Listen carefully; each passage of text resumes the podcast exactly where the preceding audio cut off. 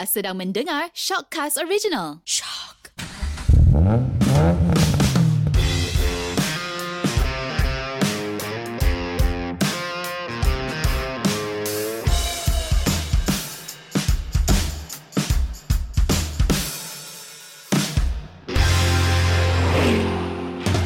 Hello, anda sedang mendengar Sub Gearbox di mana kita borak dan gosip semua perkara otomotif. Anda bersama saya Eriwan dari Driver.my iaitu portal otomotif bahasa Melayu. Dan saya Chris Eng dari portal otomotif bahasa Inggeris behindthewheel.my. Okey, episod kali ni kita nak beri kelainan sikit Chris. Episod sebelum ni kita cerita pasal kereta, motor, segmen tu, segmen ni, semua kan. Hmm. Tapi kali ni Hmm. kita nak tak nak cerita pasal kenderaan dah. Kita nak cerita pasal yang bawa kenderaan tu pula. Ah, Hmm. pemandu-pemandu Malaysia ataupun budi bahasa pemandu Malaysia kan? Ha, ha. Ah. yang budi bahasa dia orang lain. Memang Malaysia ni terkenal dengan sopan santun, budi bahasa yang lembut, yang baik hati kan. Tapi kalau diorang masuk dalam kereta, dia akan berubah karakter dia 100%. Dia aja macam setan. Tengok ah, I rasa kan, saya Ah. rasa kan. Kalau besok JPJ cakap semua lesen pemandu batal, kena ambil lagi. Saya rasa kan 90% daripada pemandu Malaysia tu tak akan lulus. Mungkin betul. Nah, Jadi episod kali ini mungkin boleh mencetuskan kemarahan pengguna-pengguna jalan raya di luar sana sebab kita akan nak membincangkan atau borak sembang santai sampai ke langit ni tentang budaya ataupun pemanduan pemandu di Malaysia ni baik ke tak baik. hmm. Betul tapi ini bukan kita nak marah orang tahu. Ini nak nak, nak just bagi kesedaran. Ya, kesedaran lah. Sebab dah pemandu, nak memandu kereta tu dah stres. Betul. Okay. Kalau dari pejabat, bos marah, stres. Yang ambil stres tu masuk kereta, stres. You jalan, okay jalan slow. Jalan okay lah, you nak nak nak nak relax sikit. Tapi orang lain yang buat you stres, you jangan stres. Dah lebih stres. Itu- You ambil stres tu balik rumah, lagi stres. Oh, jadi stres-stres-stres lah. Stres, stres, stres. Ah. Oh, macam So, pernah. kalau macam tu kan, kalau kita kan kita tahu, Ah, ah, kalau pandu kereta dengan dengan penuh stres kan, you akan buat banyak kesilapan. betul. Kesilapan yang akan mungkin menjadikan satu kemalangan. Okey, I rasa kita dah semangat ni sebab Oi. sebab benda ni kalau saya rasakan benda ni pergi office dah stres, kena marah bos dah stres, masuk kereta pun dah stres, Ah. bawa kereta pun dah stres, sampai rumah lagi stres. stres. Alamak. Jadi kan Chris, oh tapi sebelum tu kan Chris, I pun lupa Chris. JPG ajar kita apa benda sebelum ni? you kata 90, I betul Ah, mungkin 90 itu salah satu lah. Ingat balik tak? Kalau you masuk kereta bila bila ambil test dulu. Ah, masuk kereta I apa tak- yang pertama kali I ingat, pertama I, I, I ingat buat? seatbelt dengan tengok cermin tengah dengan cermin sisi tu je. Lepas tu yang lain tak, I, tak macam Ah, lupa tapi dah. tapi order dia berapa? Ah. I tak ingat. Nombor I tak ingat. Sebab kan. So okay, so bila you masuk kereta, Aha, dah tutup pintu lah. ah. Okay. Yang, yang tu tak payah ah, sebut. Pertama kali pakai seatbelt. betul. Lepas tu check mirror. Betul. Okay, check mirror belakang, check mirror sisi. Hmm. Okay, lepas tu baru you start kereta. Okay. Okay, tapi tak boleh jalan lagi tau. Check signal. Okay. Semua signal kiri, kanan semua okay. Alright. Aha. Semua okay. Bila you nak jalan sebelum you masuk gear, Mhm. you kena horn dulu. Ui, horn ni penting lah. Penting you kena horn sebab untuk bagi amaran uh, yang you nak dah nak keluar dari petak parking. Ui, yang you tekan horn ke I, I gaduh dengan you Chris. You Itu jangan Chris. Uh, horn, sek- oh, horn sekarang ni memang sensitif tau dekat Malaysia ni. tahu tapi horn ni kan yang basic sekali basic safety. Ah, yelah. Betul lah Chris. Kan? Kadang-kadang kita terlupa kan. Kereta yang paling murah pun ada horn. Kereta sampai yang paling mahal Ferrari Bugatti pun still ada horn kan. Horn. Ah. Ha, jadi benda tu horn tu memang penting Basic, lah. Penting Ah, untuk ah. bagi kesedaran yang, yang you nak yang you ada kat situ. Sometimes orang tak perasan. Ha, betul lah. Betul, betul, betul. Ni tak horn, horn panjang sikit dia, Ya. nak ajak mm, Yalah bergaduh tapi lah, tapi nak marah lah. dah, dah dah jadi macam senjata. Ha, jadi boleh mencetuskan pergaduhan, kemarahan semua kan. Tapi kena ubahlah sikap tu kan. Sebab negara-negara luar, horn tu dah macam biasa dah. Kan? Ah, ya ya ya macam India. Oh, I pernah pergi India kan. I Bising. rasa macam satu lagu. Pem, pem, pem, pem, pem, pem. Yalah, normally horn tu sebenarnya satu amaran untuk mengelakkan kemalangan apa-apa berlaku kan. Hmm. Tapi kat Malaysia ni, horn tu dah jadi satu dia macam senjata boleh mencetuskan ni. Tapi kena ubahlah sikap tu kan Chris kan. Yalah. Tapi kalau nak ubah sikap tu, I think ada banyak lagi tabiat yang kita kena ubah. Betul betul betul tabiat. Tapi kan sebab kita isu ni kita nak rungkaikan, kita nak kupaskan pemandu atau penunggang Malaysia ni macam mana kan. Yang ni kalau kita tengok dekat media sosial pun semua kan banyak kesalahan-kesalahan yang orang buat. Mungkin tak ramai tapi efek dia memberi kesan yang ramai kepada orang lain. Hmm. Bagai contoh kan Chris kan, I pun tak tahulah signal ni. Signal ni mana macam time JPJ kita belajar nak lesen memandu pun dah ada cara nak buat signal kan. Tapi bila you dah macam beli kereta, you lupa kadang-kadang lupa nak bagi signal ni. Ni ke sebab salesman ataupun sales girl yang jual kereta tu tak bagi tunjuk kat mana signal ni ke dia sebenarnya? Tapi itu bukan tanggungjawab salesman atau sales girl kan. Ini tanggungjawab pemandu sendiri. Tapi Signal itu kena bagi. Sebab orang lain tak boleh baca apa yang you tengah fikir. Betul. Kalau you nak belok kiri tapi tak bagi signal belok saja, mungkin akan terkejut orang kan, uh, lain. Yelah kadang-kadang I pernah tengok yang post-post dekat dekat, dekat Ha. media sosial kan. Signal dah macam penuh dengan lelab, sarang labah semua kan. Labah. Sebab kadang-kadang benda tu dah macam Eh, Hmm. kenapa tak nak guna signal? Kenapa berat sangat nak guna signal? Tak berat pun Tak sebenarnya. berat. Mudah. Ha ah. Mudah senang nak nak guna. Ambil jari yang tengah tu flick. Oh, jadi Ah, jari betul. tengah. Rather dan dan ambil jari tengah tu tunjuk orang guna jari Ah, tu betul. guna signal. Ha, ah. lepas tu satu lagi yang tukar lane kanan ni. Macam mana? Ya. Yang tukar lane laju ni. Okey, kan Ah. yang orang suka pandu laju dalam highway. Okey, faham? Okay, dia lane kanan. Mm-mm. Lepas tu dia suddenly dia cakap dia dia dia realise that dia kena keluar dari belah kiri sana. Okey. Exit dia dah dah, dah, Ah, dah ah, sampai. Apa dia buat? Bagi signal terus cut. Oh, Dia bahaya. tak tengok bahaya. Betul, betul, betul. Dia tak tengok sama ada kereta kat belakang tak. Dia tak kisah. Okay. Sometimes Betul. dia cut boleh dia sampai. Yang tak sempat nak cut, dia orang pula tak nak jalan lagi buat U-turn. Mm-mm. Yang henti kat situ, reverse. Buat ghostan. Oh, tapi yang lebih teruk lagi kalau lawan arus. Sekarang lately kan macam aku tak tahu memang lawan arus ni trend ke macam mana. Pelik betul. Kadang-kadang sampai lawan arus dia bukan lawan arus buat se buat se perlahan Ha. perlahan tau. Ni bawa uh, yang lawan arus sampai 80 70 km. Kadang-kadang benda tu sampai melibatkan kemalangan. Tapi saya tak faham kenapa kereta tu boleh boleh naik lane yang lawan arus. Itulah I pun tak faham lah sebab sikap yang tindak timbang rasa ni kan normally bukan nak katalah kan pemandu dengan penunggang Malaysia ni memang yang ada yang baik hati memang yang bagus tapi ada juga yang tak bertimbang rasa ni itu yang sebab kadang-kadang that's why kita nak kupas tentang penunggang ataupun pemandu-pemandu yang jalan raya ni kan sebab mereka boleh menyusahkan ramai orang betul tak Chris Betul, betul, betul. Mm-mm. That's why lah kita kena yalah bertanggungjawab sikit. Ada, ada consideration lah Tio, ada drivers. Ada orang yang yang nak bawa kereta tu dengan cara jimat. betul Ah, tu bukan dengan cara cermat. cermat okey okay tapi terlalu cermat. ha yang ni Terlalu cermat. Yang ni kita pernah kena dekat. Ah, terlalu cermat sampai orang yang belakang tu frust. Betul. Dan stres lagi. Happen kan? So, kenalah tahu macam mana nak pandu kereta. Okey, kalau dekat dekat highway kan. Okey, dia ada lane pertama, lane kedua dan lane Hmm. ketiga. Okey, janganlah duduk lane ketiga tu dengan Ha. ikut kelajuan 110. Kadang-kadang orang nak potong anda pun susah kan. Ya. Kalau ikut kan macam mana tu Chris? Yang kalau kelajuan macam tu. Yang kalau- jenis yang suka yang kura-kura ni.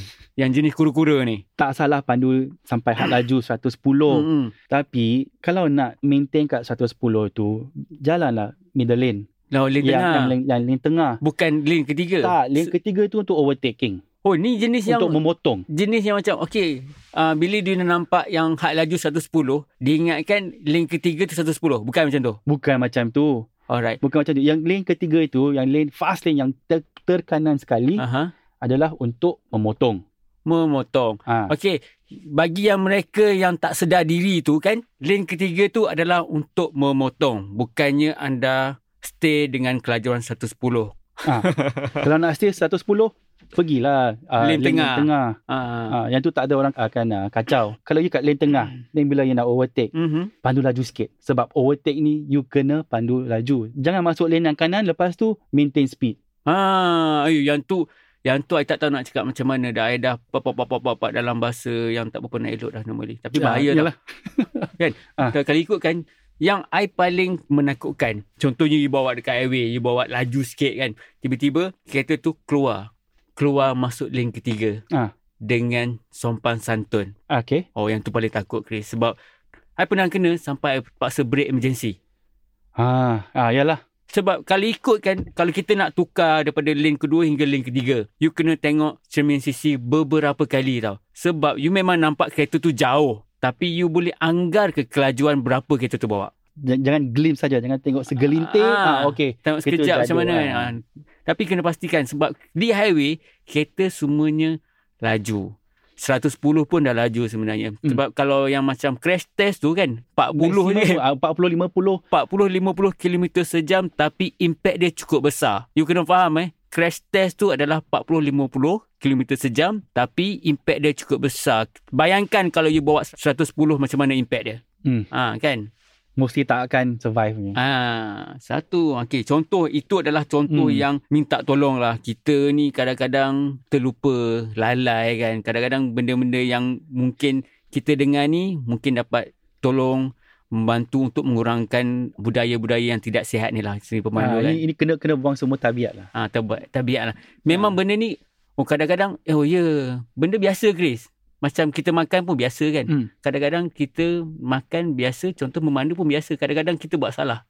Kita tak sedar. Yep. Tapi kalau kita cuba boleh elakkan kesalahan tu, kita tak akan menyusahkan orang lain. Hmm. Orang lain pun tak akan mencarut kat kita. Orang lain tak akan mengata kat kita. Ya. So, tak ada akan menimbulkan pergaduhan ataupun pertelingkahan kan. Betul tak? Betul betul betul. Tapi sekarang kan ada lagi satu masalah yang yang saya rasa lebih besar daripada semua yang yang yang kita cakap tu. Apa dia? Orang guna handphone semasa memandu.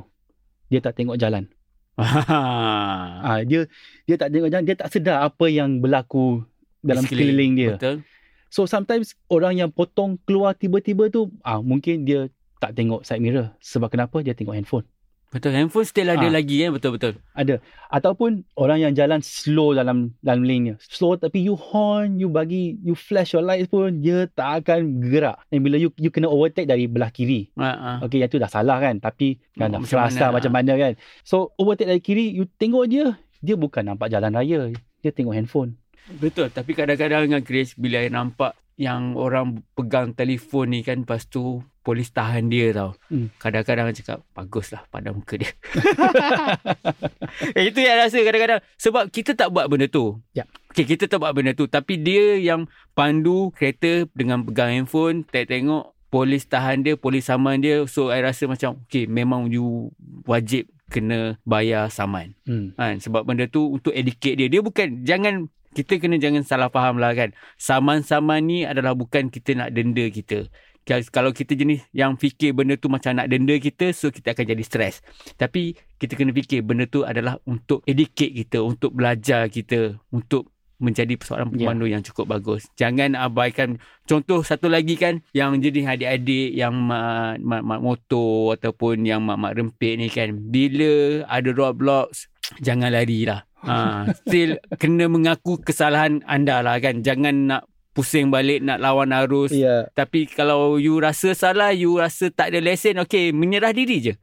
Hmm. Sebab benda tu you kena saman je. Bukan sam, kalau you setakat saman tak ada pun nak kena masuk lock up ke sebab saman kan. Tapi tapi bila you lawan arus, you lari, itu akan boleh menyebabkan maut, kemalangan. Kemalangan. Ah. Untuk Ya. itu nasihat adik-adik dah lah. dah beberapa kali saya kena nearly accident tau. Mm-mm. Kena roadblock lepas tu I tengok oh semua yang atas uh, motosikal tu ah dia lawan arus balik lah. Ah betul. Normally benda tu kan? saman saman je sekeping kertas tapi kertas tu memang kena bayar lah kan. Hmm. Ha jadi jangan sampai nyawa anda terlayang lah atau terbang sebab nyawa ni kita ada satu je. Ya. Mak-mak motor masuk saya sendiri yang bawa motor, mak motor semua benda tu adalah sayang nyawa anda. Jangan sebab sekeping surat yang nak bayar saman tu kalau senang cerita surat cinta kan jangan boleh menyebabkan anda nyawa anda terbang. Ha itu Hmm. je. Ya. Actually kita tak cakap kan bukannya untuk tak semua orang kena ingat apa yang kita dah pelajari masa undang-undang. Betul? Just sedar, be aware of your surroundings. Bagilah jalan sikit. Betul? Ah kita bertimbang rasa, bersopan santun atas jalan. Tak salah ni, tak salah. Kalau ikutkan Chris kita negara kita ni pun memang negara yang bagus kan. Hmm. Jalan yang cukup sempurna. Uh, Ah, Yelah dekat highway memang sempurna lah Kalau jalan biasa ni Okay yang Hmm. biasa tu tu memang biasa Kadang-kadang macam episod sebelum ni Chris pernah kata Pagi jalan licin selicin-licinnya Balik seteruk-teruknya Teruknya, ya. Ah, okay. Tapi memang kita memang Malaysia Orang Malaysia memang dah sebati dengan Macam-macam tu Kita dah biasa Tapi kan Chris kadang-kadang kan Yang I tak suka sekali kan Yang ni signal I boleh terima lagi lah Sebab yang tu signal ke horn tu I boleh terima lagi Yang tak boleh terima kan Chris kan Double park hmm, dah berpak. sebab I Ya. pernah kena kan situasi macam Ha. double park ni kan. I nak keluar, nak balik, I nak pergi toilet. Okay. Okay. So ada kereta parking belakang I. Ha. Tanpa dia letak kad, name card, nombor phone, I horn at least dekat 5-10 minit tau. Still tak ada apa-apa pun. Terpaksa lah I berlari pergi stesen minyak yang berhampiran untuk melepaskan hajat I. Kenapa tak melepaskan atas kereta tu? Tapi sebab yang besar punya. oh, besar. Okey, yang besar punya. Okay, yang besar punya. Kalau yang kecil mungkin I dah Ha. buat benda yang sama yang dia cakap itu kan. Ha, itu yang double part ni kan I paling Yalah. sensitif lah bagi untuk I. Tapi kalau fikir lagi kan, double park ni sometimes dah no choice. Dah tak ada pilihan lain. You dah round-round beberapa kali, dah 10 minit you round. Then tak parking, tapi you kena, maybe you nak just beli satu ban. So you kena double park ah. Tapi, tapi, Ha. kan double park pun letaklah name card atas dashboard. Betul. Itu itu yang I phone maksudkan. number, at least pun tulis phone number atas keping kertas. Ha, itu basic kan. Basic. Tapi kalau yang jenis tengok-tengok kan, yang ni kita bukan minta lah kan. Tengok yang datang tu cantik kan. Kita terambil nombor telefon. Sekejap lagi saya message dia lah. Eh, yang tu dah salah guna ni. Mu- mu- mungkin mungkin ada perception macam tu kan. Oh, dia ya, rasa dia ya. macam diva. So dia tak nak tinggal nombor telefon takut orang kacau dia kan. Mungkin mungkin mungkin ada sebab dia tapi tapi tapi at least benda macam tu lah. Tapi kalau you nak double park make Hmm. sure you tinggal nombor phone. Tapi kalau yang double park yang tak buat semua tu kan boleh Ha. mencetuskan pergaduhan Yes. sebenarnya. Yes, okay. Also untuk yang double park kan, Mm-mm. bila keluar dah tahu dah double park.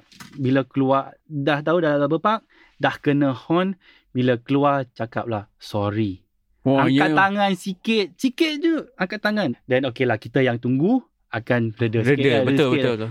Ada yang tak tengok tu macam nak lawan aja, masuk kereta jalan. Ha, yang Mana boleh. yang Kalau tu kan ke, I jadi you buat I menyusahkan I kenapa you yang you dah marah? menyusahkan Ha. I Lepas tu I dah tengah marah Lepas tu you tambah lagi marah Hmm. I Better I fikir kan Kenapa I tak reverse langgar Kita dia terus tadi Ya, kan yalah. ha, ya. Bukan macam tu lah Tapi Kita orang Malaysia Kita terkenal dengan budaya kita Yang sompah santun Hmm. Satu lagi Yang jenis lemah lembut Kita lah Kita orang Malaysia lah kan Yep. Cuma bila di jalan raya Dia akan berubah sikap macam setan. macam setan.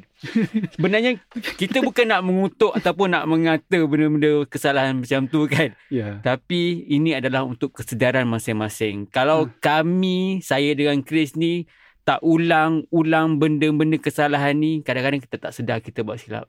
Kita manusia Chris, kita tak boleh lari pada kesilapan. Tak Betul boleh lari. Silap tu akan buat. Hmm. kan tapi tengoklah kalau dah buat silap tu pada orang lain cakap sorry Sorry, angkat, tangan, je. tangan je Angkat tangan dengan jari Ha. penuh, okey? jari penuh ya Jari penuh. lima jari atas langit lah Lima jari atas. Ha, okay, you kena faham. Lima jari atas langit. Hmm. Ha, itu je. Jadi, saya rasa episod ni memang saya harap faham lah kan. faham nak kita nak kurangkan stres bila memandu kita nak nak enjoy Ha, memandu kereta sebab kehidupan kita ni dah penuh dengan stres. hmm. Kereta pun dengan stres. Apa kata kita enjoy sikit. enjoy sikit kita lah belanja diri kita sikit kan.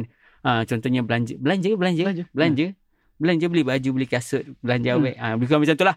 Jadi, sebelum kita tamat episod ni, anda perlu sedar, memandu tu bukan anda seorang di atas jalan raya. Ada berjuta-juta manusia, penduduk Malaysia di atas jalan raya yang berkongsi dengan anda. Saya Eriwan daripada Driver.my. dan saya Chris Eng dari behind the wheel.my Jumpa lagi pada minggu hadapan. terima kasih